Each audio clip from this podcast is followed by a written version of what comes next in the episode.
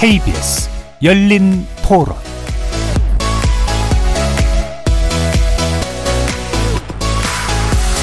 안녕하십니까. KBS 열린 토론 정준희입니다. 저희도 강아지를 키우고 있는데 막내 아들처럼 막 키우거든요. 강아지 키우는 입장에서 그런 거 보면은 너무 마음이 아프죠. 무조건 뭐 육이나 파양하는 거는 버리는 거나 마찬가지잖아요. 1%도 이해를 못 하겠어요, 저. 책임감도 없고 그냥 실증 나듯이 버리는 거죠, 뭐. 소유한다는 목적으로 지금 동물들을 갖고 있기 때문에 돈이 들어가는 물건이라고 생각을 하는 부분이 있지 않을까 싶고요. 법이나 이런 거를 먼저 제정하는 게 먼저 돼서 사람들이 경각심을 갖는 게 먼저일 것 같아요. 소비자의 욕구를 채워주기 위해서 하는 부분들이 이제 상업적으로 발전이 된 거고 그러다 보니 이제 쉽게 접근했지만 책임감 없는 그런 행동들이 많이 나온다고 생각을 하고 있습니다. 이제는 예전에 애완동물이 아니라 반려동물이기 때문에 법이나 그런 게 더 강화되고 그 테두리에서 보호를 받아야 된다고 생각을 합니다.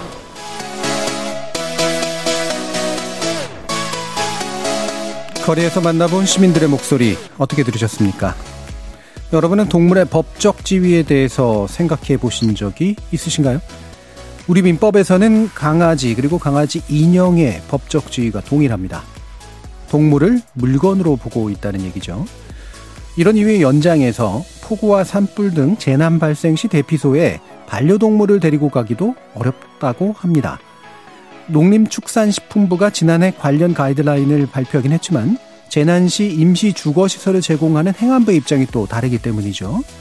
행안부 국민재난안전포털 애완동물 대처 방법에는 봉사용 동물 외에는 애완동물이 대피소에 들어갈 수 없다는 사실을 유념하라고 안내돼 있습니다. 동물은 물건이 아니다라는 민법 98조 2항 개정안이 발의되었지만 2년 가까이 국회를 통과하고 있지 못한 상황. 오늘 열린 토론에서는 동물의 생명과 권리를 중시하는 제도의 필요성과 그 현실적 한계, 그리고 개선 방안에 대해서 살펴보는 시간 갖겠습니다. KBS 열린 토론 지금부터 시작합니다.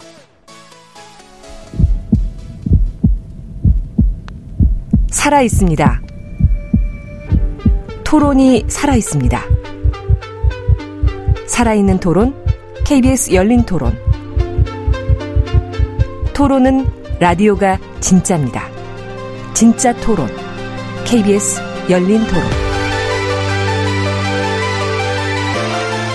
오늘 토론 함께 해주실 세 분 소개해 드립니다. 고은경 한국일보 동물복지 전문기자 나오셨습니다. 안녕하세요. 자, 동물의 권리를 옹호하는 변호사들 모임에 권유림 변호사 나오셨습니다. 안녕하세요. 최일택 동물자유연대 정책팀장 함께 해주셨습니다. 네, 반갑습니다. KBS 일라드의 모든 프로그램은 유튜브를 통해서도 함께 하실 수 있습니다. 여러분의 많은 관심 부탁드리겠습니다. 자, 이번에 이제 동물권 관련된 문제 예전에도 이제 저희가 한번 다룬 적이 있었는데 이걸 다루게 된 중요한 계기 중에 하나가 이번에 이제 수해 대피 과정에서 나왔던 문제입니다.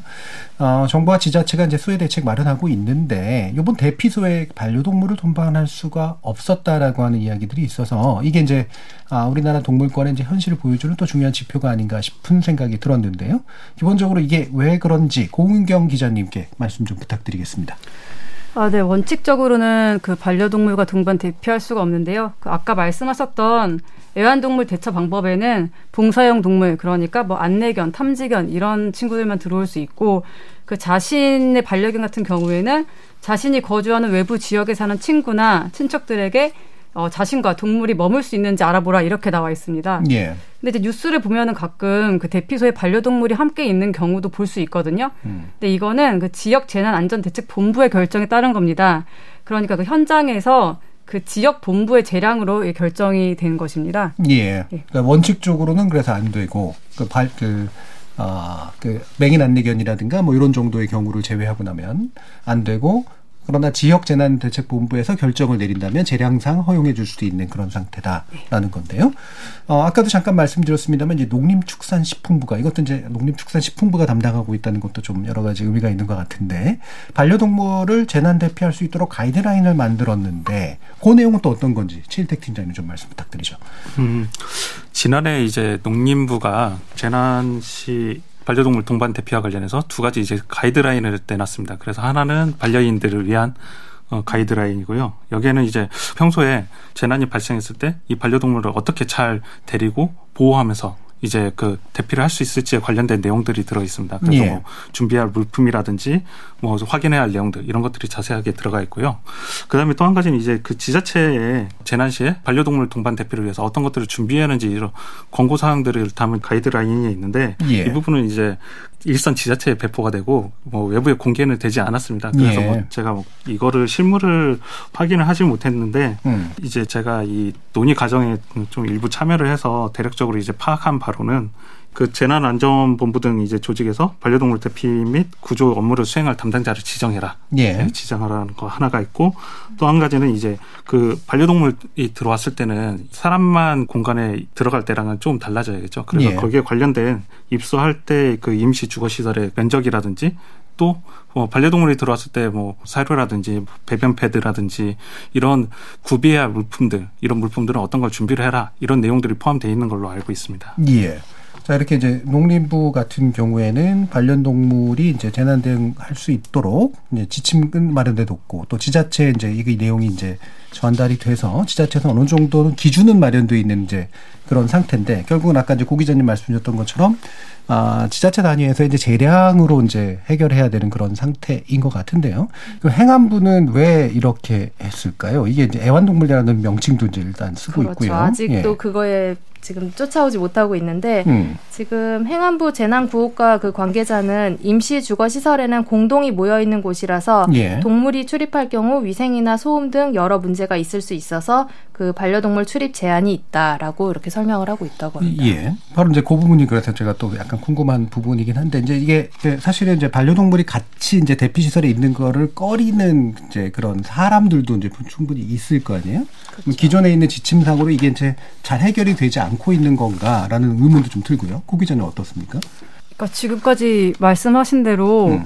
이 행안부의 지침은 결국에는 이게 사람을 위해서 만들어진 것이기 때문에 예, 예. 이게 이제 그 동물이나 이런 거를 데려오게 되면은 그 사람이 고- 있을 공간이라든지 자원이 부족하게 되잖아요. 음. 그러니까 행안부에서는 이제 그렇게 만들어 놓은 것이고 그 농식품부 같은 경우에는 이제 반려동물을 그 담당하는 주무 부처다 보니까 예. 또 이거에 대한 그 요구가 수년 전부터 있어왔거든요. 그렇기 때문에 만들었지만 어쨌든 이게 또 가이드라인에 불과한 거잖아요. 음. 이게 뭐 안 지켜도 뭐 문제가 되거나 이런 게 아니기 때문에 그래서 어쨌든 이게 지금 그 행안부나 농식품부나 지금 얘기- 얘기하고 있는 게 각각 달라서 음. 예, 이거를 좀 그 조율할 수 있는 어떤 그런 필요성이 있지 않나 현장에서 예, 그런 생각이 예. 듭니다. 예. 그러면은 뭐 약간 더 이제 추가적으로. 그러니까 이게 그 이를테면 이제 어느 한쪽의 인식의 차이일 수도 있는 거고 또는 우선순위의 차이일 수도 있는 거고. 그럼 현장에서는 이제 이를테면 반려동물과 같이 있고 싶지 않다라고 생각하는 수요와 반려동물과 같이 있어야겠다라고 하는 게 혹시라도 갈등 요소는 없는 것인가? 그리고 해결 가능한 어떤 부분이 있는가 그렇지 않은가 이런 궁금증도 좀 들어요. 어떤 좀 말씀 주실까요? 근데 외국에서도 이제 이런 갈등이라든지 우려는 음.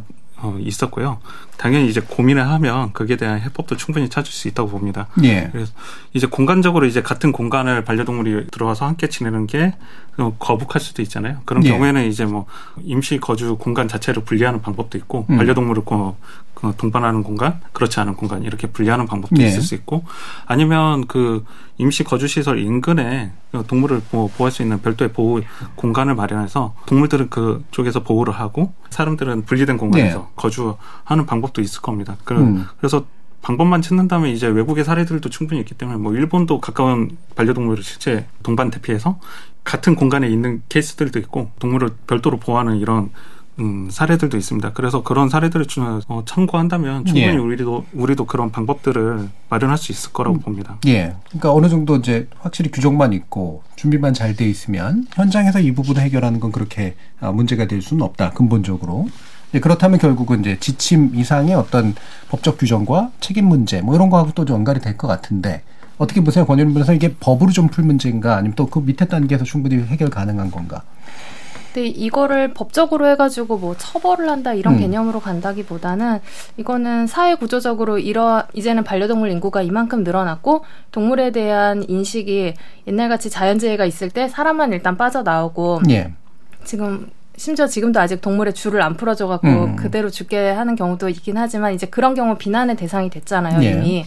그러니까 이런 사회적 변화의 흐름을 지금 정부가 좀 인식을 해가지고 지금 최 팀장님이 말씀하신 바와 같이 그 외국 같은 경우는 뭐 가정 폭력으로 인해 가지고 어떤 분리 시설이나 이런 데에서도 그 동물 때문에 나는 나올 수 있지만 동물을 놓고 나오면 음. 그 나에 대한 폭력이 동물한테 그대로 온전히 고스란히 간다라는 생각에 못 나오는 사람들이 많다고 하더라고요. 그러면 그 동물을 데리고 나와서 한쪽에 이제 케이지 이렇게 보관할 수 있는 그런 같은 공간인데 그 안에까지 실내까지 갖지 못한다면 약간 근처에 동물병원에 이런 시스템을 이용을 한다든가 아니면 그런 케이지 장을 이렇게 한쪽으로 해서 충분히 뭐 산책하는 거는 그런 시간은 같이 할 수 있으니까 그런 제도적으로 이제 정착을 해야 할 수 있는 부분이라 생각합니다. 이게 꼭 법적으로 뭐 처벌 예. 대상이나 이런 뭐 과태료 대상이나 이렇게 한다기보다 일단 그러한 인프라를 좀 구축을 해야 되는 게 안정적으로 정착이 돼야 될 예. 필요가 있다고 봅니다. 중앙 정부나 지방 정부나 뭐 이런 데서 네. 적절한 정책적 수단을 통해서 문제를 해결하면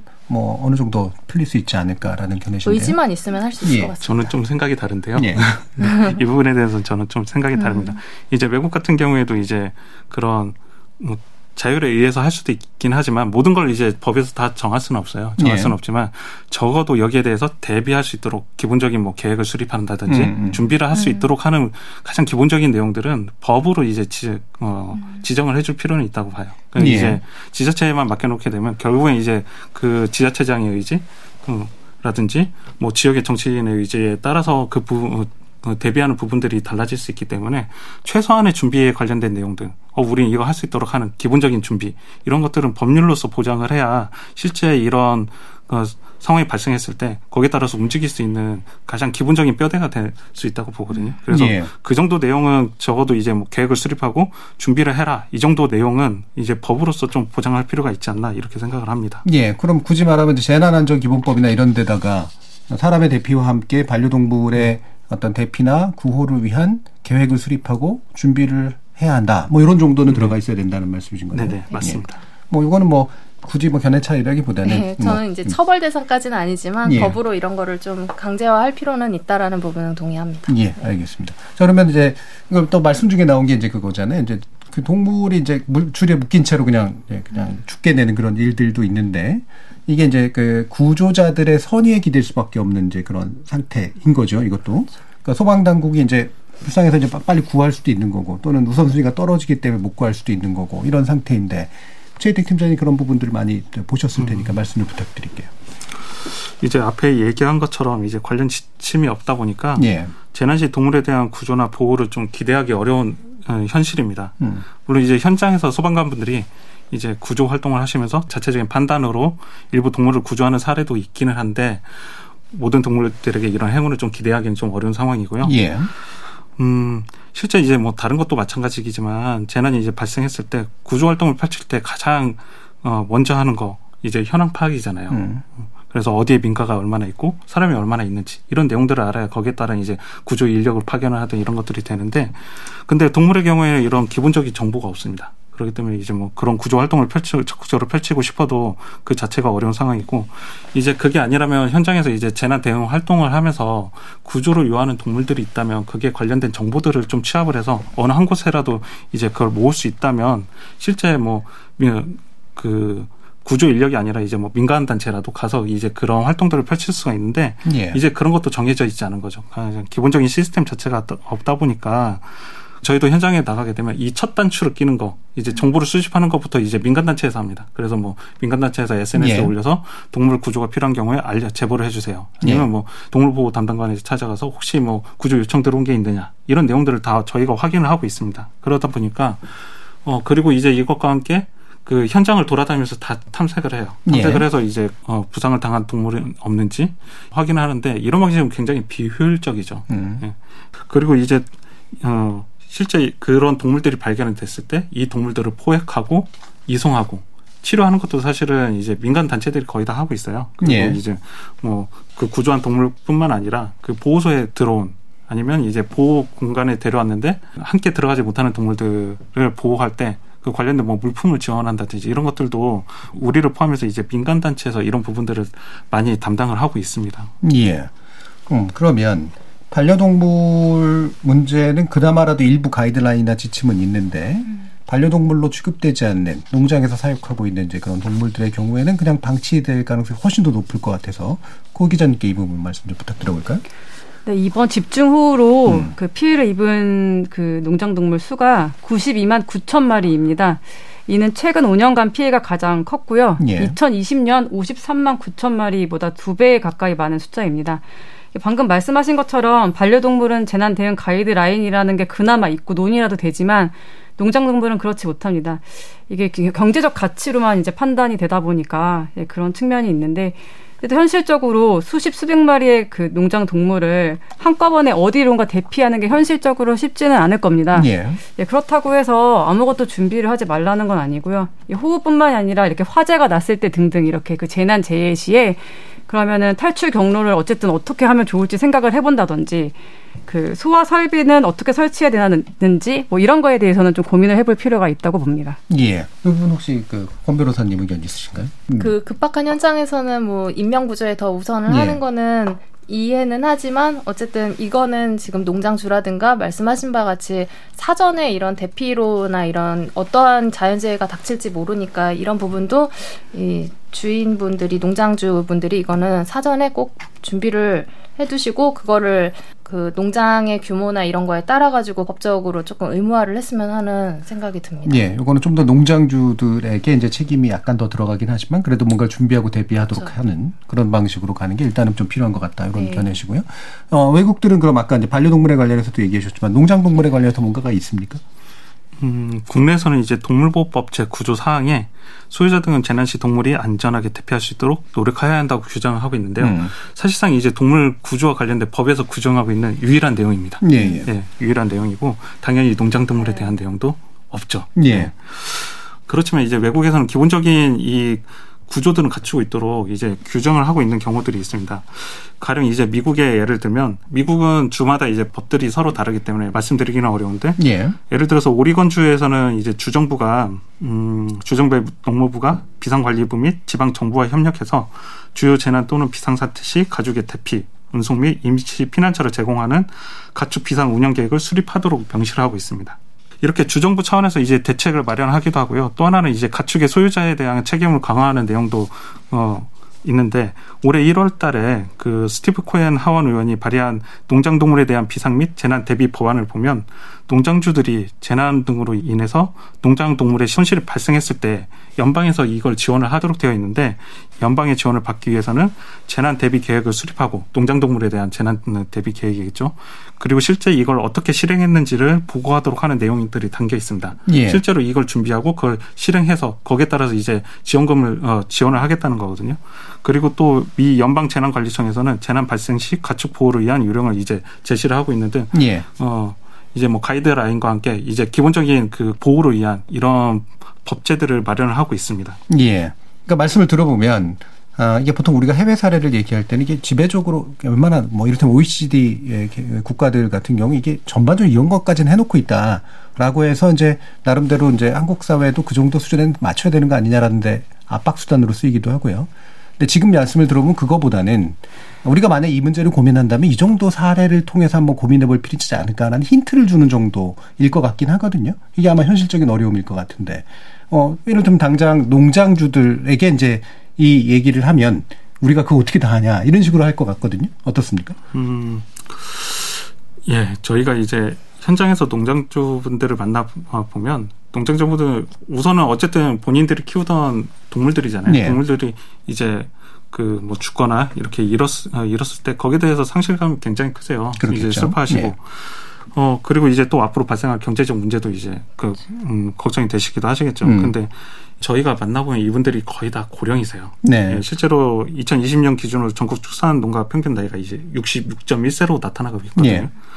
그러다 보니까 그 재난시 농장동물 구조나 대피 필요성에 대해서는 사실 인지를 잘 못하고 계신 경우들도 있어요. 꽤 음. 많이 있는데 다만 이제 이 필요성을 인지하고 계신 분들도 있습니다. 예, 있는데 그렇다 하더라도 이 뭐 이분들과 얘기하면 가장 먼저 시설의 문제하고 맞닿아 그렇겠죠. 네, 예. 부딪힙니다. 그래서 이제 만약에 이 동물들을 만약에 대피를 시키고 이동을 시키려면 시설들이 거기에 따라서 이동이 가능하도록 예. 이제 어 설계가 돼 있어야 하는데 사실은 우리는 이제 거의 다 그 동물들을 가두키는 거에 중점이 맞춰져 있기 때문에 시설을 개선하는 것도 어렵고 그 다음에 이제 설사 이제 이동을 했다 하더라도 그 한두 마리가 아니잖아요. 그러면 이, 이 동물들을 일정 기간 동안은 그, 어, 장소에서 보호를 해야 하는데 거기에 대해서 이제 그 준비가 안 돼 있으면 예를 예. 들어 뭐 사료라든지 불이라든지 이런 것들이 없으면 사실상 보호를 할 수 없거든요. 예. 그 어, 이동을 한다 하더라도 그러 어, 그렇기 때문에 이제 여기에 따라서 지자체나 이런 데서 같이 이제 어 대비책이 함께 마련이 돼야 하는데 이제 이분들도 답답해 하시면서 이제 음 매번 이게 재난으로부터 피해는 반복되는데 이제 좀 사실상 그 방법을 잘 그 해법을 찾지는 못하고 계신 것 같아요. 예, 그러다 예. 보니까 이런 부분들은 좀 정부에서 먼저 이런 방향들을 적절한 방향, 방향들을 좀 찾아서 이분들과 함께 논의를 하고 거기에 따라서 이제 뭐 농가 시설 개선을 한다든지 만약에 할 수 있다면 우리가 할 수 있는 부분은 어- 어디까지인지 예. 이런 부분들을 좀 확인을 해야 할 것 같습니다. 예, 결국엔 보면 그러니까 농장동물 같은 경우는 더더욱이나 훨씬 더 어려운 조건이기 때문에 농장주에게만 또 책임을 미룰 수도 없고 또 어, 이게 이제 그렇다고 해서 어, 이게 소유물이 그냥 그 재난만 맞으면 그냥 잃어버릴 수도 있는 거다. 그건 당신들의 책임이다라고 얘기할 수 없는 상태이기 때문에 어떻게 이제 어, 농장 동물들에게 재난 시에 어떤 방식으로 어 그러니까 애, 애초에 이제 농장을 운영하면서부터 어떤 방식으로 재난까지 대비하게 할 것인가 이 부분에 대한 새로운 계획을 정부가 세우지 않으면 안 되겠다라는 그런 인식은 좀 들긴 하고요. 자 그러면 좀 더 본격적으로 동물권 관련된 이야기를 해보면 좋겠는데요. 아, 관련된 어떤 조사 결과라든가 뭐 인식의 어떤 수준이랄까 이런 부분에 대해서 공경 기자님께 좀 말씀 부탁드려보겠습니다. 네, 여론조사기관 한국리서치가 작년 3월 25일부터 나흘간 평균 18세 이상 전국 남녀 1000명을 대상으로 우리 사회가 우리 주변 동물과 동물권을 어떻게 바라보는지 조사를 했는데요. 이 73% 10명 중 7명이 동물은 물건이 아니다라는 조항에 그 적절하다고 긍정적으로 답변을 했습니다. 또 동물에게도 기본적인 권리가 있다를 인정하는 국민은 79%고 또 우리나라의 동물 보호 수준이 낮다고 본 비율은 64%입니다. 이 조사는 한국 리서치 정기 조사로 자세한 내용은 한국 리서치 홈페이지를 참고하시면 되는데요. 예. 예, 추가해서 말씀을 드리면 이 동물은 물건이 아니다라는 조항에서 이 동물은 어디까지를 해당하냐 이렇게 물어봤어요. 음. 그랬더니 반려동물이 79%로 가장 높았고요. 예. 그 동물원의 전시동물, 그다음에 비둘기 같은 도시 야생동물, 농장동물, 실험동물 순이었습니다. 음. 이 농장동물이나 실험동물은 아직까지는 이 사람이 이용하는 이 물건에 머물러 있음을 드러내는 결과입니다. 예. 어, 그래서 한국 리서치 조사 결과를 얘기해 주셨는데, 그러니까 민법 조항이 에, 에서 동물은 물건이 아니다라고 얘기하는 것에 대해서는 한 73% 정도가 아마 동일한 거로 봐서는 민법 조항이 바뀔 필요는 있다는 데 대해서 상당수가 동의하고 있는 그런 상태인 것 같고 다만 말씀 주셨다시피 이제 그게 반려동물을 제외한 선에서는 아직까지 동물권의 범주로 보기에는 좀 어려운 측면들이 있는 것으로 인식되고 있는 것 같네요. 자 그러면 요가 같은 것이 이제 사실 저희가 어, 토론에서 한번 다룬 적이 있는데 국회에 계속돼서 계류된 이유는 뭐냐? 처리 합의까지 된 것으로 원내대표 간 알고 있는데 왜 법안 심사 소위에는 아직도 올라가지 않았는가? 이 부분에 대해서 권유림 변호사님 좀 말씀해 주실까요? 어, 많은 분들이 이제 이 동물은 물건이 아니다라는 민법 개정안이 발의된 거를 다 알고는 계세요. 예. 그리고 이거 이제 통과된 거 아니야 했는데 음. 지금 2년이 넘도록 지금 국회가 이거를 계속 보류를 시키고 있는 상황이거든요. 그래서 지금 현행 그 윤석열 대통령이 지난해 11월 25일에는 여당 지도부 만찬에서 해당 개정안을 처리해달라 이렇게 콕 집어가지고 당부를 하시기도 했고 예. 사실 지난 4월에도 이제 여야가 합의문을 통해 갖고 4월 임시국회에서는 우선 처리하기로 발표를 했기 때문에 굉장히 기대감이 음. 컸었거든요. 그런데도 아직까지 이게 통과가 되고 있지는 않습니다. 근데 이게 지금 법원행정처 쪽이나 이런 데서 이제 어, 논의를 하는 바에 따르면은 음, 현재로서는 그 권리의 주체로서의 인하고 음. 그게 인에는 이제 자연인과 법인이 포함이 되는 예. 거고요. 그리고 권리의 객체로서 물건 이렇게 음. 이분법적인 체계 체제로 이제 법 체계가 운영이 되고 있습니다. 음. 근데 지금 이 동물은 물건이 아니다라는 민법 개정안이 통과가 된다면 갑자기 우리나라 현행 법 체계가 이분법에서 삼분법으로 변경이 예. 하게 돼요. 그래서 아까 말씀드린 자연인과 법인을 포함한 인 그리고 생명이 없는 단순한 물건 그리고 그 사이에 인을 제외한 생명체로서의 동물이라는 동물이 그 법적 지위가 새롭게 창설이 되거든요. 예. 그렇다 보면은 이 동물의 개념을 어떻게 어, 정의를 하고 어떻게 이 동물의 범주를 하면서 동물을 취급을 법적으로 취급을 해야 되냐 이게 지금 이런 부분에 대한 게 정립이 안 되다 보니까 이 후속적으로 따라올 법적인 불안정성이 우려가 돼서 예. 이 개정안의 통과를 계속 좀 우려를 하고 있는 것으로 보여지고 있습니다. 예. 결국에는 이제 물건이 아니다라고 얘기는 해놨지 그렇다고 사람은 아니기 때문에 그렇죠. 재산 범주가 법적으로 만들어지는데 이게 그러면 이제 연관된 법령들에서 쫙 다 이제 감당하기 어려운 상태가 벌어진다는 게 이제 법원행정처 의견이라는 거죠. 네, 그래서 지금 동물에 대한 이제 권리나 내용이 그렇다면 정확히 무엇이냐 음. 이런 게 정의가 되고 있지 않으니까 불필요한 혼란이 야기가 된다. 그래서 어디까지 보호를 해야 되고 어떻게 지금 뭘 해야 되느냐 이런 거에 대한 거를 지금 문제를 삼고는 있는 것으로 보입니다. 자, 이것이 이제 우리만의 문제는 당연히 아니었을 텐데 해외에서는 이런 것들을 법적으로 어떤 식으로 이제 처리하고 있는 것인지 채팅장님께 한번 말씀 드려볼까요? 어, 외국 사례를 계속 물어보셔서 참 상당히 부담스러운데요. 예. 뭐 얘기하고 싶지 않으신 건 아닌데. 네, 그 외국 같은 경우에도 이제 민법에서 동물을 이제 물건 어, 물건과 분리해서 이제 규정하고 있는 국가들이 상당히 많이 있습니다. 예. 이제 유럽 국가들이 많이 있고요. 그래서 뭐 독일이라든지 스위스, 뭐 스페인, 포르투갈, 뭐 이제는 좀 열거하기 음. 힘들 정도로 많은 국가들이 그렇게 민법을 개정을 했는데 어 저희 어 제가 봤을 때는 어, 이 국가들에서 처음에 이런 문제가 제기됐을 때는 이제 윤리적 차원에서 이 문제가 제기가 되었던 네. 것 같습니다. 어, 뭐 동물을 우리가 상식적으로 봤을 때 이런 뭐 컵이나 이런 거하고 같은 아까 오프닝에도 말씀하셨지만 또 강아지 인정하고 강아지하고 좀 같은 거냐 예. 이제 이렇게 봤을 때 모든 사람들이 그렇지 않다고 이제 인지를 하고 있, 는데 그럼에도 불구하고 그 법 체계는 그렇게 운영된다면 문제가 있는 거 아니냐? 우리는 이제 생명체를 좀 다르게 대우해야 하는 거 아니냐? 이런 문제 제기가 있었고 그런데 이제 시간이 지나면서 오히려 지금은 보면 그 법적으로 발생하는 이제 문제들을 해결하기 위해서 이런 그 입법들을 추구 어, 추진하고 있는 것 같아요. 그래서 뭐 어, 처음에 많은 국가들이 동물은 물건이 아니다, 혹은 이제 뭐 동물은 감옥력 있는 존재다 이런 선언적 내용들로 예. 법조항을 마련을 했는데요. 음. 어 이제 그걸 뭐 마련하고 그 이후에 어, 후속 입법 조치를 하는 국가들도 있고 어, 어, 뭐 스페인이라 어, 스페인이라든지 이런 국가들은 최, 비교적 최근에 그 법 개정을 어, 했는데 그런 경우에는 이제 그 이런 선언적 내용과 함께 실질적으로 이제 어, 현실에서 발생하는 문제들에 관련된 예. 입법 조치들을 같이 진행을 했습니다. 예를 들어서 이제 스페인 같은 경우에는 그 반려동물에 대한 양육권을 이제 규정을 했어요. 예. 그래서 우리가 흔히 같이 어, 부부가 공동으로 그 반려동물을 키우는 도중에 이혼을 하게 됐을 때 그러면 이 동물 어, 동물은 누가 키울 것인가? 현재 그 국내 민법상으로 보게 되면 그 소유권을 기- 정해 정해야 하는 문제거든요. 예. 그래서 뭐 누가 여기에 얼마나 기여를 했는지 뭐 이런 내용들을 가지고 아마 따지는 걸로 알고 있는데 그게 아니라 이제 그러면 그 소유권을 이 한 사람이 가졌기 때문에 다른 사람은 이 동물에 대한 권리나 이런 것들을 전혀 주장할 수가 없는 거죠. 근데 이제 양육권 개념으로 가게 되면 어 우리가 같이 키운 이 반려동물을 어 이제 예를 들어서 뭐, 어 아동과 같이 뭐 면적 교섭권이라든지 예. 뭐 이런 이 동물들과 계속해서 뭔가 관계를 유지할 수 있는 그런 관계 설정 어, 그 조항도 가, 내용도 가능하겠죠. 그래서 그 스페인에서는 이런 양육권도 이렇게 설정을 하고 있습니다. 그리고 또 뭐 이제 뭐 반려동물에 대한 손해배상에 대한 내용이라든지 이런 실질적으로 우리가 반려동물을 어, 키우면서 동물을 키우면서 이제 어, 물건하고 같이 다룰 수 없는 그런 차원의 그 문제 어, 발생하는 이 문제들 이런 것들을 해결하기 위한 차원에서 후속 입법 조치들이 계속 만들어지고 있, 있습니다. 그런 차원에서 봤을 때는 어, 우리도 어, 이제 뭐 기존의 법 체계를 바꾸는 거에 대한 이제 뭐 어, 거부감 아니면 네. 우려들은 있을 수 있겠지만 실질적으로 이제 우리가 생활하고 있는 데서 발생하는 이 문제들이 있기 때문에 이걸 해결하기 위해서라도 외국처럼 이런 어, 관련된 법조 어, 법 개정들 좀 서둘러야 하지 않을까 이렇게 생각을 합니다. 예. 해외 사례 부담 있으시다면서 그래도 말씀 굉장히 열심히 잘 해주셨는데, 뭐 그런 게 이제 힌트가 되는 거잖아요. 그러니까 일단은 민법에 그런 것들 을 한다고 하더라도 애초에 보통의 출발점들은 윤리적 선언에 좀 가까웠고, 모든 걸 한 번에 쫙 다 법으로 연결되도록 바꾸지는 않았던 거다.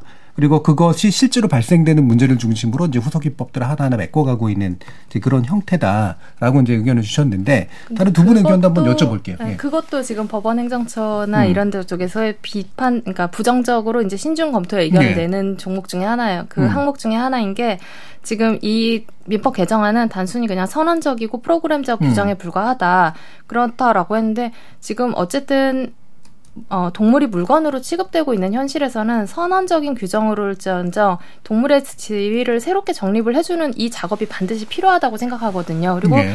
그리고 말씀하셨듯이 해외에서도 처음부터 모든 게 다 완벽하게 음. 이루어질 수는 없는 거고 그에 따른 후속적인 법령이 이제 계속 순차적으로 개정이 되면서 그 지위가 굳건하게 이제 확립이 될 수 있는 건데 이게 프로그램적인 규정 그리고 선언적인 규정에 불과하기 때문에 이걸 개정하면 안 된다 이렇게 말하는 거는 반대를 위한 반대에 불과하다라는 생각밖에는 안 드는 거죠. 그래서 이거는 개별 영역에서 구체적 입법으로 점점 이제 정착을 해가면서 사회적으로 풀어가야 될 부분인 거고 충분히 그에 대한 후속 으로 이제 따라가야 되는 법령들이 어떤 게 있는지는 계속적으로 논의가 되고 있는 네. 과정인데 애초에 그 시작을 다시 또 이거를 어, 부정해 버리면은 진전이 없다라고 생각이 됩니다. 예. 그러니까 뭐 외국 같은 경우에는 이게 선언적 규정이니까 하면 돼. 일단 고쳐 이렇게 얘기한 건데 오히려 법원행정처는 선언적 규정인데 왜 해? 음, 라고 얘기하고 있다는 불과하다. 거죠. 네, 그렇죠. 예. 고 기자님 혹시 이 부분 말씀해 주실 수 있을까요?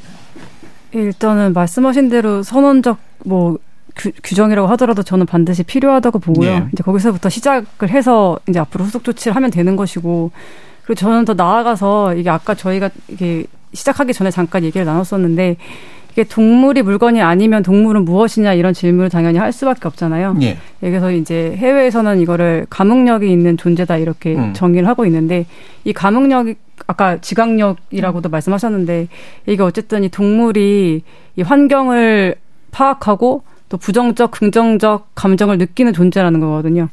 그러면 이게 그 물, 물건이 아니다라는 거랑 이렇게 감흥력이 있는 존재다라고 정의를 하는 거는 굉장히 차이가 있기 때문에 예. 예, 저는 어 아니다에서 나아가 가지고 이 동물을 이렇게 좀 정의를 할 필요도 있다. 예, 예, 이렇게 생각합니다. 예. 약간 어긋난 얘기인지 모르겠습니다만 너무 나간 그 외국에서는 최근에 갑각류도 어, 고통을 느낄 수 있기 때문에 산채로 그냥 죽이면 안 된다. 뭐 이런 식의 규정들을 일부 도입하고 있다면서요.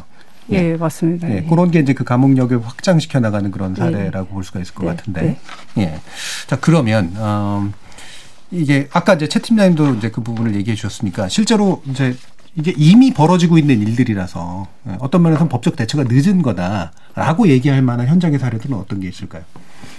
어, 이제 다른 문제들도 그렇지만 이제 법의 미비로부터 발생하는 피해들은 대부분 사실 사회적 약자들에게 가장 먼저 또 가장 크게 작용을 네. 합니다. 그 동물 역시 이제 우리 사회의 약자라고 할 수 있는데 특히 뭐 학대라든지 유기, 재난 등 위기에 처한 동물들은 더 공공한 처지에 놓일 수밖에 네. 어, 없을 것 같습니다. 어, 여, 여러 요인들이 있긴 하지만 우선 저희, 어, 저희가 현장에서 마주쳤을 때 피학대 동물 같은 경우에는 이제 격리 보호 조치도 소유자의 권, 소유권을 제한하는 하는 내용이기 때문에 예. 이제 여기에 대한 내용이 동물보호법에도 있습니다. 격리 보호 조치에 대한 내용들이 있는데 현장에서 이게 잘 작동을 하지 않습니다. 예. 내수라고 네. 하니까. 음. 어, 거기에 대해서 이제 담당관들도 굉장히 그 좀 곤혹스러워하고 어려워하고 또 미- 민원을 좀 무서워하시기도 하고요. 예. 그래서 현장에서 실제 집행이 쉽지도 않고 그다음에 이제 피해학대 동물의 소유권 제한 등이 이- 어 있어서도 이제 걸림돌로 작용을 하고 있습니다. 예. 그래서 음, 현재 제도로는 이제 피학대 동물에 대한 격리 보호도 쉽지 않고 설사 격리를 했다 하더라도 일정 기간이 지난 후에는 음. 소유자가 비용을 지불하고 반환을 요구하는 경우에 돌려줄 수밖에 없는 현실입니다. 예. 그 다시 이제 그 동물 학대 재발 위험성이 있음에도 불구하고 거기에 대한 어 이제 동물을 되돌려 보낼 수밖에 예. 없는 현실인데 이렇게 위기에 처한 순간에 구조를 어또 이 밖에도 위기에 처한 순간에 이제 구조를 위해서 어 타인의 재산상의 손실을 발생시킨 경우에도 여기에 대해서 뭐 책임, 책임을 면할 수 있느냐 봤을 때는 사실 이것도 쉽지 않거든요. 예. 예를 들어서 이제 더운 날 그 강아지가 그차 안에 갇혀 있을 때 그러면 우리가 그 강아지를 어, 위험할 수 있기 때문에 네. 구해야 하는 게 맞는데 그러면 그 유, 유리를 깨고 차 유리를 깨고 이 동물들 어, 구했을 때 어, 아, 옳은 일을 했으니까 여기에 대해서 우리가 이 책임을 면할 수 있을까? 사실은 그, 어, 쉽지는 않습니다. 예. 어, 법적으로 따지게, 보- 어, 따지고 보면. 그렇기 때문에 이런 그, 그 위기에 처해 있는 동물들에게는 특히 그 소유권으로 이제 물건으로서 이제 소유권에 얽매여 있는 이 상황들이 더 가혹할 수밖에 없다고 보여집니다. 예. 그러니까 동물 학대 관련된 법령은 이들에게 구호 조치를 취하도록 만들어져 있으나 만약에 이제 조치가 취해지고 난 다음에 소유주가 아니 너무 무리한 행동 아니냐 왜 내 걸 뺏어갔냐 어, 점유물 이탈 횡령이 되는 건가요 그러면 뭐 하여튼 그런 식으로 뭔가 문제를 삼으면 적극적으로 이, 이 부분에 대해서 그러니까 구호자 측이 뭔가 대응을 해야 되기 때문에 그래서 이제 주저하게 되는 상황들이 생길 수 있다는 말씀이신 거잖아요. 음, 법 제도 자체가. 현행법상으로는 그 피학대 동물이라고 하더라도 수의자의 예. 진단에 따라 가지고 이제 일정 기간을 보호를 할 수 있고 보통 뭐 3일에서 일주일 뭐 어느 정도의 기간이 지나면 그 소유자가 보호 비용을 지급을 하면은 음. 아이를 주그 동물을 돌려줄 수밖에 없게끔 예. 규정이 되어 있습니다. 그래서 이런 부분이 지금 이거 그냥 단순히 물건으로 취급을 하고 있기 때문에 발생하는 거라 가지고 이거는 지금 민법이 개정이 되고 나면 후속적으로 이런 부분은 조금 개정이 되지 않을까 예. 하는 생각이 예. 그건 이제 후단의 명확한 문제고 전단에서 구호 조치조차도 사실 못하게 될 가능성도 있다는 말씀이신 음, 그런 거잖아요. 음. 가능성도 일단은 소유자의 소유권이 더 우선하게 예. 되니까 그리고 이 긴급성이라는 거를 판단할 수 있는 기준이 굉장히 주관적이라 가지고 예, 그렇죠. 이러한 긴급성을 공무원이 그렇게 판단을 했음에도 불구하고 후속적으로 아까 말씀하셨듯이 공무원이 책임을 져야 되는 음. 그렇죠. 상황이 발생할 수도 있으니까 아무래도 소극적으로 행동을 하게 되고 움츠러들 수밖에 없는 것 같습니다. 그래서 예. 모든 걸 또 동물단체가 우리가 책임질 테니까 일단 진행해 주세요 이렇게 말할 수도 없는 부분이고 예. 거의 뭐 현실적으로는 그렇게 동물보호 단체가 항상 어르고 달래고 이제 음. 힘을 줘가지고 진행을 하는 상황인데 거기엔 또 한계가 있을 수밖에 없는 거죠. 예. 자, 고은경 기자님도 혹시 현장에서 보시기에 이런 법령 미비로 인해 생기는 문제들 어떤 게 있을까요? 예, 지금 이제 민법 얘기하고 있어가지고 저도 이제 민법이 아직 개정이 안 됐기 때문에 음. 좀 영향이 있는 걸 좀 찾아봤는데요. 예, 요즘 되게 그 길고양이라고 하잖아요. 동네 예. 고양이들 학대가 엄청 많습니다. 예. 근데 이제 이것 같은 경우에는 앞, 그 앞서 말씀하신 그 동물보다도 더 어려운 게 이제 앞에는 그래도 뭐 이제 재산으로라도 보니까 이제 음. 그동안에 그 동물보호법이 그 개정되기 전에는 재물 손괴가 더 지금 처벌. 수위가 높았기 때문에 그나마 이제 그런 거라도 이렇게 처벌을 할 수 있었는데 이 동네 고양이 같은 경우에는 이제 그 한마디로 말해서 소유자 그 보호자가 없는 거잖아요. 그러니까 이제 이 경우에는 이 고양이를 물건으로 봤을 때 또 이 그 물건을 소유한 사람 자체가 지금 정해지지 않기 때문에 더 엄중 처벌이 어렵다고 해서 예. 예, 그런 부분도 어쨌든 근데 이제 민법에서 만약에 이 동물을 어떤 그런 주- 그 무- 물건이 아니라고 규정을 한다고 하면은 이제 이게 뭐 보, 보호자가 있냐 없냐 막 이런 거 도- 동네 고양이를 돌봤던 사람이냐 아니냐 뭐 이런 거를 그 얘기할 필요가 없어질 것이다 이렇게 기대가 되고요. 두 번째는 이 현- 현행법상 지금 물건에 해당이 되기 때문에 그 가압류가 가능한 거 예. 이런 거에 대해서 지금 사람들이 굉장히 좀 궁금해 하시는 걸로 알고 있어요. 음. 그렇기 때문에 이게 당연히 뭐 후속 입법이 따라야지만 발생 아니, 가능한 얘기지만 그래도 어쨌든 간에 예, 이런 이런 데 역시 그 민법이 바뀌게 되면은 영향을 긍정적인 영향을 줄 수 있다 예, 그런 음. 얘기가 나오고 있습니다. 알겠습니다. 자, 일부 논의를 통해서 어, 지금 현재 우리가 이제 민법 개정됐을 거라고 생각하시면 안 됐기 때문에 생겼었던 문제들 그리고 최근 재난 상황에서 아, 반려동물과 농장동물들이 겪어야 했었던 여러 가지 어려움들에 관련된 이야기를 좀 나눠봤고요. 어, 이어지는 2부에서 관련된 이제 대책들을 좀 더 구체적으로 논의해 볼 텐데요. 어, 최근에 있었던 신종 패션 범죄 사실을 대표적으로 한번 짚어보면서 이야기를 나눠보겠습니다. 여러분은 KBS 열린 토론과 함께하고 계십니다. 토론은 치열해도 판단은 냉정하게 복잡한 세상을 바꾸는 첫 걸음은 의외로 단순할지도 모릅니다. 평일 저녁 7시 20분 당신을 바꾸는 질문 KBS 열린 토론 정준희입니다. KBS 열린 토론 2부 권유림 변호사, 최일택 동물자유연대 정책팀장, 고윤경 한국일보 동물복지 전문기자 이렇게 세 분과 함께 논의 이어가고 있는데요. 자 신종 펫샵 에서 어떤 문제가 벌어진 건가? 이거 이제 들으시면 또 깜짝 놀라실 분들도 있었는데 있을 텐데, 그러니까 파양 보호소라고 해놓고선 돈은 받고 죽여버린 정말 끔찍한 사건이죠. 고은경 기자님 좀 구체적으로 좀 설명 주시죠. 네, 이제 신종 펫숍이 뭔지부터 좀 간단하게 말씀드리고자 하는데요. 이 보호자가 소유권을 포기한 그 파양 동물을 돈을 받고 받아서 이를 입양하는 자한테 돈을 받고 넘기는 새로운 업체입니다. 예. 이 과정에서 이제 불공정 거래가 많이 발생을 하면서 이 보호자들의 피해가 컸고요. 이 업체들이 이제 나아가서 동물 판매업 등록을 하고 펫숍 동물 그러니까 어린 동물을 같이 판매하고 있습니다. 음. 그래서 이제 파양 동물을 입양하러 온 사람한테 이제 막상 오면은 아 이 펫숍 동물이 더 좋아요 이렇게 이제 권하는 식으로 음. 영업을 해서 이제 문제가 되는 업체인데요. 네. 이제 얼마 전에는 이 업체가 이 보호자들로부터 받은 동물을 산채로 야산에 묻은 정황이 드러나서 충격을 줬는데 이게 파보니까 무려 118마리나 됐습니다. 예. 이 중에는 그 두개골을 등 뒤에 맞은. 예, 그 수십 마리가 있었고 다 부검을 해보니까 위에는 음식물이 남아있지가 않았습니다. 다 굶어 있었던, 있었던 상태고요. 예. 그래서 지금 이를 발견한 동물보호단체 라이프가 그 펫숍 업체 그리고 이 동물을 직접 처리한 업자를 지금 경찰에 고발을 해서 수사가 진행 중입니다. 예. 이 부분 실태 조사를 최일택 팀장님께서 하신 것 같아요. 예. 내용 좀 한번 들어볼까요? 저희가 올해 상반기에 이런 신종 펫샵 어, 영업장이 얼마나 있는지 좀 조사를 했었습니다. 조사를 했는데 전국적으로 지금 어, 130개 업소에서 영업이 이루어지고 있는 걸로 파악이 되고요. 이 중에 절반이 넘는 89개 어, 소가 수도권에 소재하고 있는 걸로 확인이 음. 되었습니다. 이제 저희가 처음 문제 제기를 시작했던 2018년부터 현재 이르기까지 이제 저희가 제보도 받고 현장 조사도 다녀오고 했는데 파양동물을 이용한 영업에서 나타나는 몇 가지 공통점들이 있습니다. 예. 어, 첫 번째는 어, 동물의 보호 관리가 제대로 이루어지지 않는다는 점인데요. 음.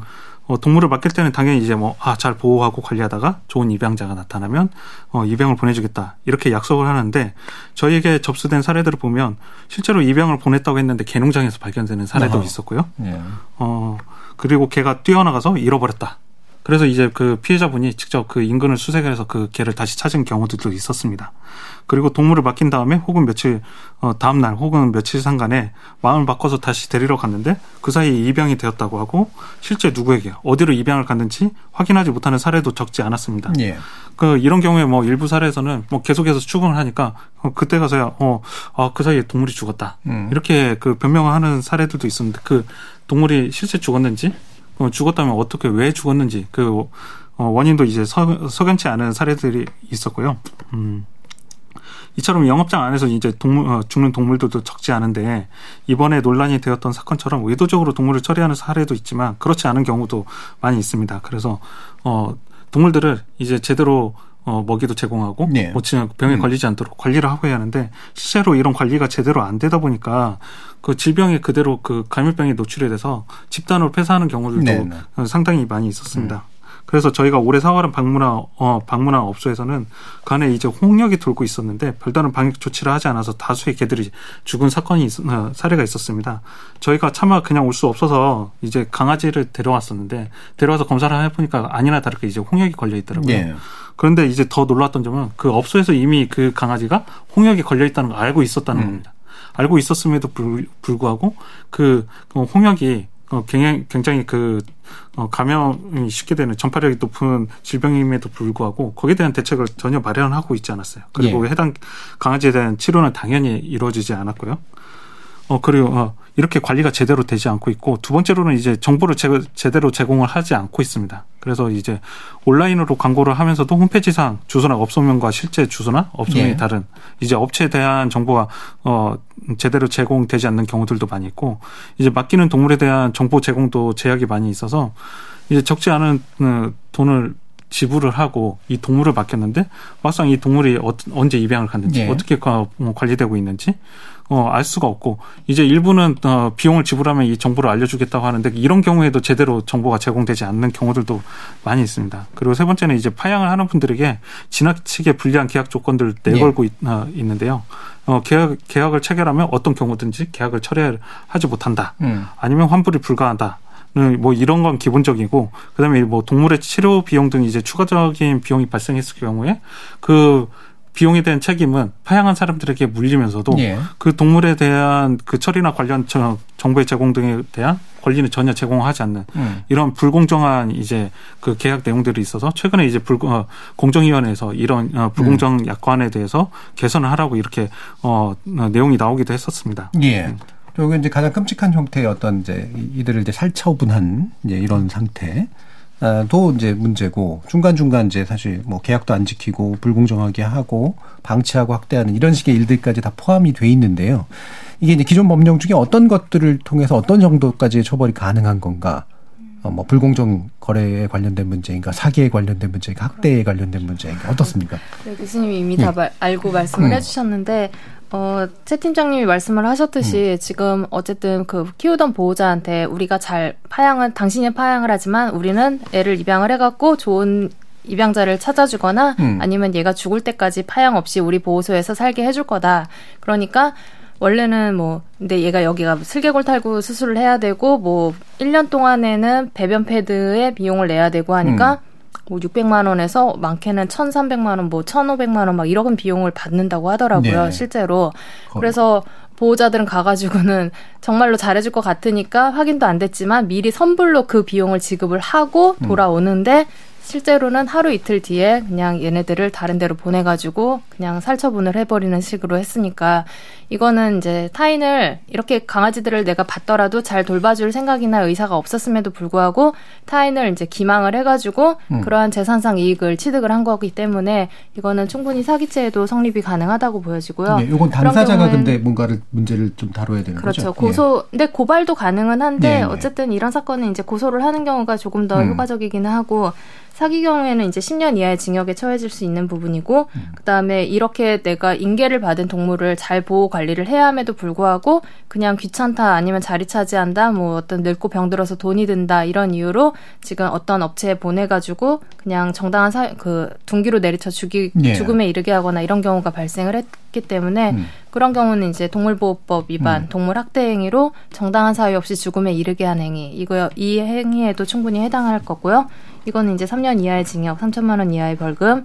그리고 아까 말씀하셨듯이 뭐 지금 약관 자체가 굉장히 불합리하게 예. 진행이 되거든요. 하루 이틀 뒤에 환불 의사나 철회 의사를 밝혀도 이미 벌써 좋은 대로 입양을 갔다 하면서 그냥 가정집에 있는 사진 한 장 딸랑 보내놓고 더 이상의 소식을 궁금해하지도 못하게 해요. 거기서부터 아예 그냥 차단을 하고 그 환불이나 뭐 이런 것도 안 되거니와 지금 이런 불공정한 약관에 대해서 지금 공정위는 약관을 개정해라 했지만 어쨌든 이건 불공정 거래 행위로서 이것도 분명히 문제될 소지는 있다라고 보여집니다. 예. 그러면 뭐 이왕 이 얘기가 나온 김에 이게 이제 끔찍한 사건이기 때문에 더더욱이나 그 우리의 주목을 끌게 되긴 하지만 애초에 이제 이렇게 그 거래가 좀 쉬운 거 자체가 좀 문제고 이렇게 변형된 어떤 업체들이 사실 나오는 걸 막을 수도 없는 그런 조건 아니겠습니까? 저 보호자들이 이제는 이제 좀 책임을 지고 동물을 키워야 된다라는 생각을 보호자들도 은연중에 하고는 있어요. 근데 예. 내가 파양을 한다는 게 굉장히 이제 어 책임감 없는 사람으로 사회적으로 비춰지는 것도 같고 그러니까 돈을 주고 이제 내가 이만큼의 돈을 지불을 하면은 음. 최소한 나는 보호자로서의 도리를 다했다라는 이제 심적인 안정감과 그리고 왠지 그곳은 뭐 그곳의 실태를 모르니까 당연히 맡겼긴 하겠지만 여기라면은 그래도 지금 파양 자체나 아니면 애들을 그렇게 보낼 수 있는 곳이 마땅치 않으니까 예. 이제 돈으로 마음의 안정을 삼, 사는 거죠 사실 그렇죠. 보호자들은. 음. 근데 이것도 이제 사회적인 흐름이 이렇게 하다 보니까 이런 보호자들의 심리를 이제 악용한 신종 사업으로 창설이 된 상황인 것 같습니다. 예. 자, 그러면 이제 뭐 이렇게 예, 말씀이 나온 김에 요 사안들이 이제 대표적인 사안이니까요. 근데 사실 연관된 이제 법과 제도의 이제 총체적인 좀 어떤 정비가 좀 필요할 텐데 아까 말씀 나왔던 이제 민법 같은 게 이제 아마 기초가 되는 그런 법령이 될 테고 동물보호법도 좀 더 적극적으로 좀 아, 바뀌어야 될 테고요. 어, 예전에 저 열린 토론에서도 얘기를 했습니다만, 이제 등록제 관련된 논의라든가 이런 것들도 이제 상당히 좀 중요해 보이기도 하고요. 어떤 부분을 좀 지적해 주실 수 있을까? 음, 먼저 팀장님 좀 말씀 주시겠어요? 음, 네. 우선은 이제 법적으로 보면 예. 이제 뭐 다른 내용들은 많이 이야기가 나왔기 때문에 음. 그 반려동물을 처음 맞이했을 때 어, 거기에 대해서 이제 좀 허들이 좀 있어야 합니다. 예, 예. 어, 쉽게 할 수 없게 해야 네. 된다. 그래서 그 이 우리가 계속 이야기하고 있는 어, 동물은 물건이 아니기 때문에 음. 생명체이기 때문에 그 생명체를 이제 보호할 수 있는 최소한의 이제 어, 능력, 의지 이런 것들이 이제 담보가 돼야 하는데 현재 지 법제도상으로서는 이 동물을 어, 반려동물을 맞이할 때 그걸 어, 확인하거나 아니면 거기에 대해서 뭔가 좀 어, 최소한 갖추도록 할 수 있는 장치들이 전혀 어, 안 갖춰져 있습니다. 현재는. 예. 그래서 법적으로는 우선은 이제 이 반려인들이 반려동물을 어, 맞이할 때 어, 뭔가 차, 다시 한번 재고하고 음. 그좀 본인이 잘 키울 수 있을지 어, 어 생각하고 그 다음에 그 어, 신중하게 결정할 수 있도록 하는 그런 내용들이 좀 어, 제도적으로 보완이 돼야 할 것 같습니다. 예, 그게 제도적으로 한다면 예를 들면 동물등록제 같은 거 말씀하시는 예, 동물 등록제도 그렇고 아니면 이제 뭐그 반려동물을 키울 때 어 뭐 교육을 의무 어, 이수하도록 예. 의무화한다든지 음 어, 이제 일정 뭐 훈련이라든지 이런 예. 거 어, 이제 이분들이 교육이나 아니면 역량을 갖추기 위해서는 인프라도 중요하기 때문에 이런 부분들을 이제 법적으로 좀 보장을 해서 음. 어, 잘 갖춰질 수 있도록 한다든지 이런 내용들이 필요할 것 같습니다. 예. 그럼 그런 부분을 좀 지적해 주셨고요. 고 기자님은 어떤 부분을 법적으로 좀 지적해 주셨을까요? 예, 지금 정부도 음. 그 신종 필수에 대한 실태 조사를 하고 있고 예. 이 조사 결과를 토대로 해서 상반기 중에 그 이들의 그 영업 관리 강화 방안을 마련하겠다고 했는데 지금 음. 아직 안 나와가지고 지금 기다리고 있는 상태인데요. 일단은 지금 이분들이 그 보호소라는 용어를 쓰면서 예. 그 보호자들을 지금 끌어들이고 있습니다. 음. 그리고 이제 무료 입양, 무료 분양 막 이런 음. 얘기를 막 하거든요. 근데 사실 그게 전혀 사실이 아님에도 불구하고 그래서 일단은 저는 보호소라는 단어를 이렇게 영리 목적으로 하는 업체가 네. 사용하는 거에 대해서 좀 우려를 하고 있고요. 음. 그다음에 이제 더 나아가서는 이제 피치 호텔 사정으로 양육을 포기할 수밖에 없는 사람들도 있잖아요. 이게 지금 정부에서도 이걸 논의하고 있는 걸로 알고 있는데 네. 여튼 이제 이, 이 사람들이 갈 수 있는 그 보호소를 이제 보호소에서 이 동물들을 이제 수용할 수 있는 어떤 그런 제도를 마련한다고 하더라도 지금 보면은 그 지자체 보호소에 들어온 그, 그 10마리 중 4마리? 그 팀장 몇 마리죠? 갑자기 예, 네 말이죠. 네, 네. 네. 네, 네 마리가 그 보호소 내에서 죽거나 음. 예, 자연사되거나 안락사되거나 음. 뭐 이런 실태이기 때문에 여기서 일단 입양 자체가 잘 가야지 그 사람들 계속 이 그 동물을 데려, 데려올 수가 있잖아요. 예. 그러니까 이게 좀 하나의 하나만 딱 이게 문, 그 해결되면 되는 게 아니라 이게 좀 이렇게 부- 그 연결돼 가지고 예, 좀 같이 다 해결이 돼야 되는 문제라고 생각합니다. 예. 뭐 정부가 이제 그 대책을 마련하겠다고 하지만 사실 이게 참 복잡하고 여러 가지 문제들이 있을 텐데 일단 물건이 아니게 되면 그죠? 이게 샵에서 살 수 있으면 안 되는 거잖아요. 어, 샵이 동물 판매업 등록을 하면은 뭐 어쨌든 판매를 할 수 있는 거니까 이제는 예. 허가업으로 조금 강화되긴 했지만 어쨌든 그렇긴 한데 저는 아까 최 팀장님 네. 말씀하면서 생각이 든 게 현행법상 어쨌든 동물 등록제라는 제도가 이미 지금 정착이 되고 있는 상황이고 그러면 그 인구조사 하듯이 일년에 음. 한번 최소한 등록된 동물이라도 일년에 한 번씩 얘를 현 소유자가 지금 계속 반려하고 있는지 이런 거라도 조금 체크를 한다면은 이렇게 중간에 사라져 버리는 거잖아요. 지금 예. 현재 이런 거는 처음엔 등록 얘네 지금 요번에 발견된 사체들에서도 지금 동물 등록돼 있는 칩이 꽤 많이 발견이 된 걸로 알고 있는데 음. 이렇게 어느 날 그냥 죽었어도 사실 소유자가 변경 신청을 안 하면 아무런 관리가 더 이상 추가로 진행되지 않거든요. 소유자가 변경되거나 아니면은 뭐 분실을 했거나 사망을 했거나 하는 게 더 이상의 정보가 기록되지 않기 때문에 조금 이거는 어, 뭐 비용이나 이런 게 들 문제이긴 하겠지만 어쨌든 인구 조사 하듯이 일년에 한 번 정도 등록된 반려동물에 대해서도 어차피 인구조사 할 때 그때 현황 체크를 같이 하든가 예. 하는 방향으로 조금 이걸 정부가 좀 체크를 하면서 나 이런 제도만 하나 도입해 놨다고 끝이 아니라 이 제도를 이용을 해 갖고 그 다음 단계를 조금 계속 발전시켜 나갈 수 있을 것 같은데 음. 여기서 딱 멈춰 있는 것 같아서 지금 반려동물 등록 제도를 활용해서 더 나은 좀 관리가 이루어졌으면 하는 예. 생각이 듭니다. 근데 이제 등록제가 일단 뭐 확장이 되고 있다라고 이제 말씀을 하셨는데 현실적으로 실제로 이게 그 누군가 신고하지 않으면 네. 사실은 이제 뭐 어, 그렇죠. 스스로가 이렇게 자발적으로 하, 는 것에만 뭐 의존할 2개월 수밖에 이내 없잖아요. 예. 뭐 이렇게 30일 이내 신고하라라고 법으로는 되어 있지만 음. 신고를 하지 않으면 아무도 이걸 알 수도 없고 네. 관리가 되지 않고 있는 게 현실인 거죠. 예. 그래서 뭐 주변 사람들이 어 저거 등록한 거 맞아 그러면서 이제 관청에 얘기를 해서 이제 뭐 조사가 나오거나 이럴 수는 있다고 하던데. 그렇죠. 그렇게 예. 뭐 신고가 들어가면은 그걸 확인하면서 이렇게 과태료 대상이 될 수는 있지만 음. 뭐 정부가 그걸 나서 가지고 지자체에서 이럴 여력까지는 솔직히 기대하기 어렵고 예. 다만 이런 어떤 지금 반려 그러니까 어쨌든 인구 조사를 하니까 거기에 항목 음. 하나 추가하면 되지 않을까 이런 생각도 조금 해보는데 예. 기르고 있는 한, 현재 반려하고 있는 동물이 있습니까? 해서 반려동물 번호 이렇게 네. 그 가정에서 그런 것도 방법이 되지 음. 않을까. 근데 인구주택 생각이. 총조사는 이게 센서스라서 네. 10년에 한 번 되는 거고. 근데 매년 하는 그런 것도 있잖아요. 예, 그건 이제 직업이라든가 이제 뭐 이런 소득이라든가 이런 거에 관련된 거래 가지고 네. 10년이면 또 반려동물의 생명 주기하고도 연관이 된 거라 뭐 좀, 어려운 부분도 있지 않을까 싶긴 한데 이게 또 지자체의 역량이 또 강화가 네, 되어야 되는 맞아요. 또 그런 부분이기도 할 테고요.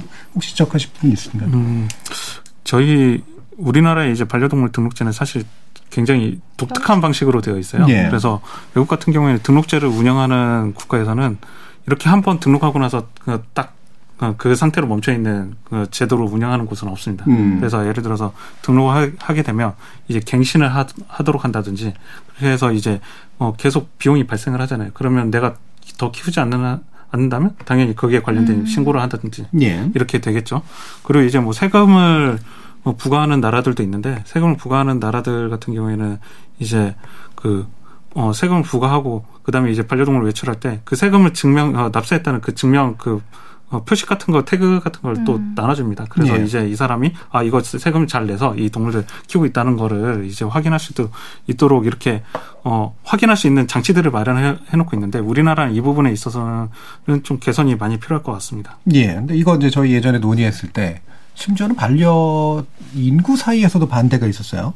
그러니까 이를테면은 더 너무 많은 비용을 지불하기 위해서 오히려 파양이 증가하게 될 것이고 그래서 더 훨씬 더 동물들한테 안 좋을 것이다 뭐 이런 식의 얘기도 막 나오고 그랬는데 결국은 등록제를 강화하는 게 어쨌든 출발점이 돼야 된다는 말씀이신 거잖아요. 뭐 인식 개선도 네. 중요하지만 인식 개선이 되려면 네. 예. 그러니까 등록을 어 강제하면서 또한 지속적으로 갱신하고 확인할 수 있도록 만들어 주는 거. 이런 게 뭐 조사와 함께 간다면 더 좋을 테고요. 그러면 이제 또 한 가지 동물보호법 차원에서 이제 더 보완해야 될 부분이 있다고 생각하시는 게 아, 지적해 주신다면 어떤 걸지 혹시 건보 변호사님. 저는 일단 가장 이제 필요하고 원하는 바는 학대 행위자의 소유권 박탈. 예. 예. 그게 아직도 이제 동물보호법이 아- 지금 전면 개정이 이루어졌는데도 이 조항은 아직도 지금 개정되지 못했는데 음. 신설되지 못했는데 지금 어 피학대 동물은 아까도 말씀드렸듯이 지금 소유자가 내가 원하면 아직도 소유자 소유인 거고 음. 정부 이 공공기관은 아무리 잠시 격리를 했다 하더라도 무기력하게 돌려줘야만 네. 하는 게 현실이다 보니까 그리고 다시 키우는 거에 대해서 이제 아무런 제한을 두지 못하고 있는 거 그런 상황에 대해서 이제 학대 행위자의 소유권 박탈이나 이제 사육 금지 이런 음. 그런 규정이 빨리 좀 예. 신설이 돼야 할 것 같습니다. 예. 이게 뭐 학대했던 사람이 돌려보낸다고 학대 안 할 일은 당연히 없을 것 같은데 그죠? 예. 그렇죠. 그래서 이제 박탈하는 게 필요할 것 같은데. 굉장히 높거든요. 예. 동물 학대자들은. 네, 그러면 이제 또 아까 이게 공공기관으로 이제 가게 되면 이게 일정 기간 지나면 이제 또 안락사 시켜야 되고 또 이런 문제하고도 연관이 돼 있지 않겠습니까? 어, 물론 근데 음. 그거는 이차적인 부분이긴 한데 일단은 이 사람한테서 이제 얘들을 좀 벗어나게 피학대 동물을 벗어나게 해줘야 돼서 새로운 삶을 살게끔 해줘야 되는 기회를 일차적으로는 부여를 하고 그게 예. 안 됐을 때 이제 지자체 보호소에서 뭐 보호 기간이 끝나고 안락사가 되는 거는 그 다음 문제인 것 같고 음. 일단은 소유권부터 이제 박탈이 돼서 얘네들이 새 삶을 살 기회를 갖는 게 먼저가 예. 되지 않을까. 선차적으로 해결돼야 될 이슈다. 공경 기자님은 동물보호법 관련해서 어떤 부분들을 더 짚고 싶으세요? 네, 저는 지금 어쨌든 개식용 문제가 좀 시급하다고 봐가지고 예. 이게 지금 축산법 상에는 개가 가축에 들어가 있고 축산물 위생 관리법에는 개가 안 들어가 있고 또 식품 위생법 그 식품 공전에는 또 개고기가 안 들어가 있고 예. 지금 어쨌든 법도 굉장히 법 내에서도 되게, 되게 이 발란 균형이 안 맞고 음. 그러니까 앞뒤가 안 맞고 또 있는 법으로도 지금 해결을 할 수 있음에도 불구하고 이 사회적 논의라는 어떤 그런 이유를 들어서 지금 법이 집행이 안 되고 있는 것이기 때문에 저는 그리고 일단 정부에서 개식용 논의를 위한 위원회를 만들었거든요. 예. 예, 근데 그 노, 그거는 개식용을 할지 말지를 논의하는 게 아니라 이제 개식용을 이제 금지하자. 그 금지를 하려면 어떤 게 필요한가 이런 게 논의가 되어야 되는 자리인데 지금 여전히 뭐 전혀 지금 계속 그 발표가 연기되면서 지금 계속 그 공전 상태에 있고 그래서 저는 좀 이 법에서 일단은 가축법에서 그 개를 가축에서 제외해야 되는 거 거기서부터 좀 예, 시작을 했으면 좋겠습니다. 예. 사실 예전에 저희가 또 토론을 했었는데, 그러니까 문재인 정부에서 사실은 이제 그 점차 이제 안 하도록 이게 식용을 못 하도록 하겠다라고 하는 의견을 냈었고요. 지금도 보면 이제 김건희 여사 같은 경우도 이 정부 안에서 뭔가를 하겠다라고 얘기를 했잖아요. 그런데 이제 이게 잘 안 되는 이유는 결국엔 이해 당사자의 반발이 그렇게 강력해서인가. 이를테면 육견협회라든가 이런 거. 예전에 저희 토론할 때 전화 연결했었습니다만 굉장히 강한 언사들이 나왔었단 말이에요. 근데 또 뒤에 부분 얘기를 들어보면 사실은 이들도 어, 자기 재산에 관련된 문제라서 이렇게 얘기를 하는 것이지, 뭔가 이렇게 빠져나갈 구멍, 이렇게, 이렇게 출구 전략을 고민하고 있다, 또 이런 얘기도 했었단 말이에요. 자, 그러면 육견협회가 그래서 어떤 주장을 하는 건지, 그거를 일단 정리하고, 어, 지금 어떤 대책들을 마련되는지 얘기를 좀 더 나눠보죠. 고 기자님, 어, 육견협회는 어떤 입장인 겁니까? 네, 육견협회는 지금 생존권을 위협한다 이렇게 주장을 하고 있습니다. 그래서 개고기를 위생적으로 도축, 가공할 수 있도록 법적 근거를 마련하거나 원활한 업종 전환이 이뤄질 수 있도록 종사자에 대한 지원을 해 가야 된다 이렇게 얘기하고 있는데요.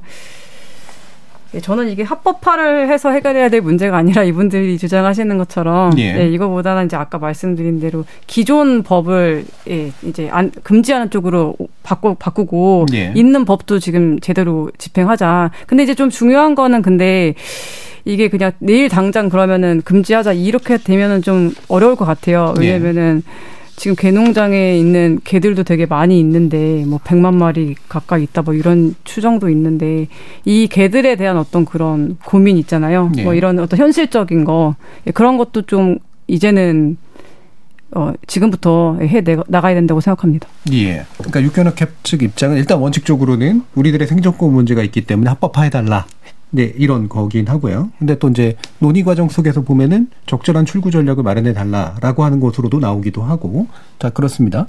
근데 이제 서울시에서 이제 그 식용 금지 조례를 만들려다가 또 육견협회 반발로 무산된 거나 좀 중지된 거로 알고 있는데 이 부분 이제 권 변호사님 의견 좀 주시죠.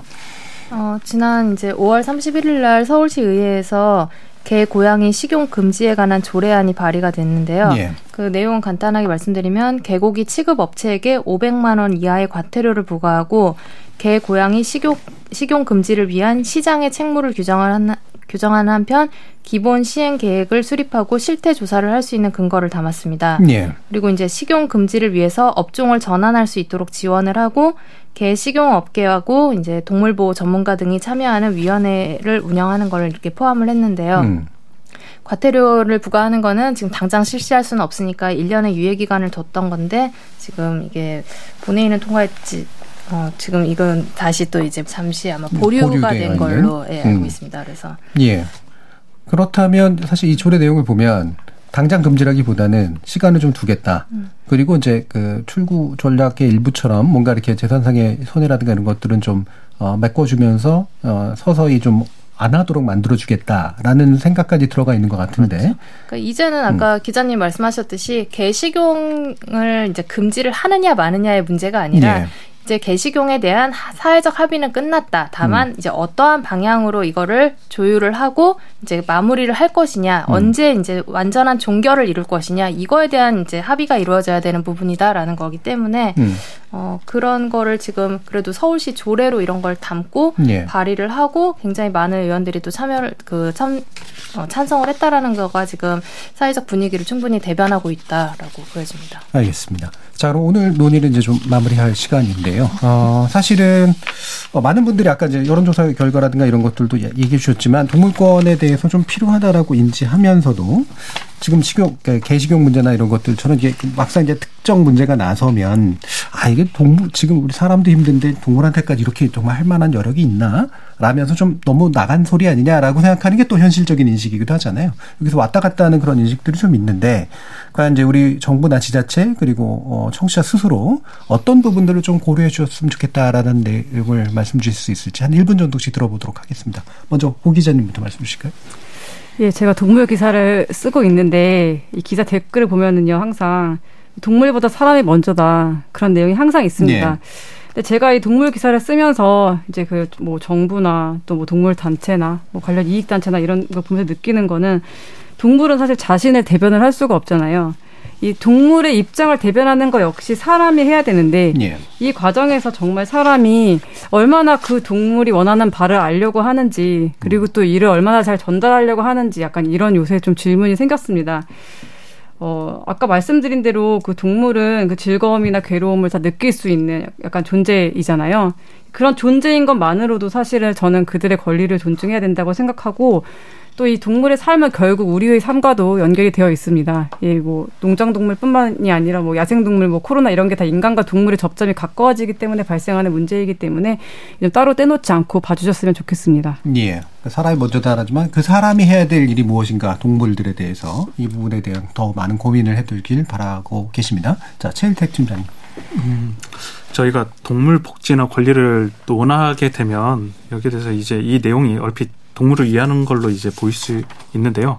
하지만 이제 인권이 우리 인간이 인간을 어떻게 대우하는 것이 인간다운 것인지에 대한 이제 고민의 결과물이라면 동물 복지와 동물권은 우리 인간이 인간이 아닌 다른 생명체를 어떻게 대우하는 것이 인간다운 것인지에 대한 결과물이라고 할 수 있습니다. 예. 어, 그래서 인권의 지평이 확장되었던 것처럼 동물의 복지라든지 동물권의 대두 확장은 인류 문명 발달의 자연스러운 과정이라고 이제 보여지고요.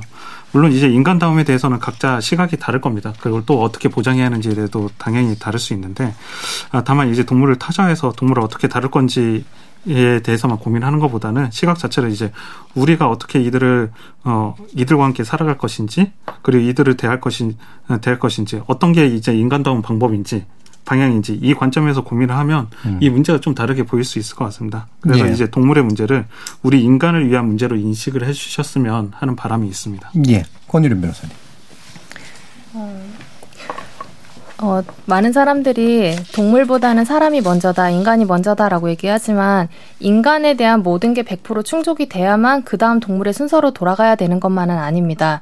그러니까 어떤 부분에서는 이제 서로 지금 이 지구상에는 사람만 존재하는 것이 아니기 때문에 그런 서로 양보를 하면서 같이 공존하고 나아갈 수 있는 방향을 모색을 하고 계속 나아가야 되는 부분인 건데요.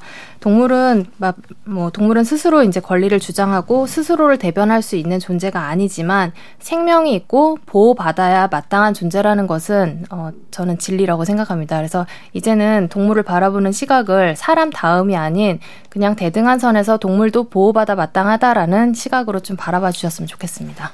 예. 자, 오늘 KBS 열린 토론은 이것으로 모두 마무리하겠습니다. 오늘 함께 해주신 세 분, 최일택 동물자유연대 정책팀장, 고은경 한국일보 동물복지 전문 기자, 동물의 권리를 옹호하는 변호사들 모임의 권유림 변호사, 세 분 모두 수고하셨습니다. 감사합니다. 감사합니다. 감사합니다.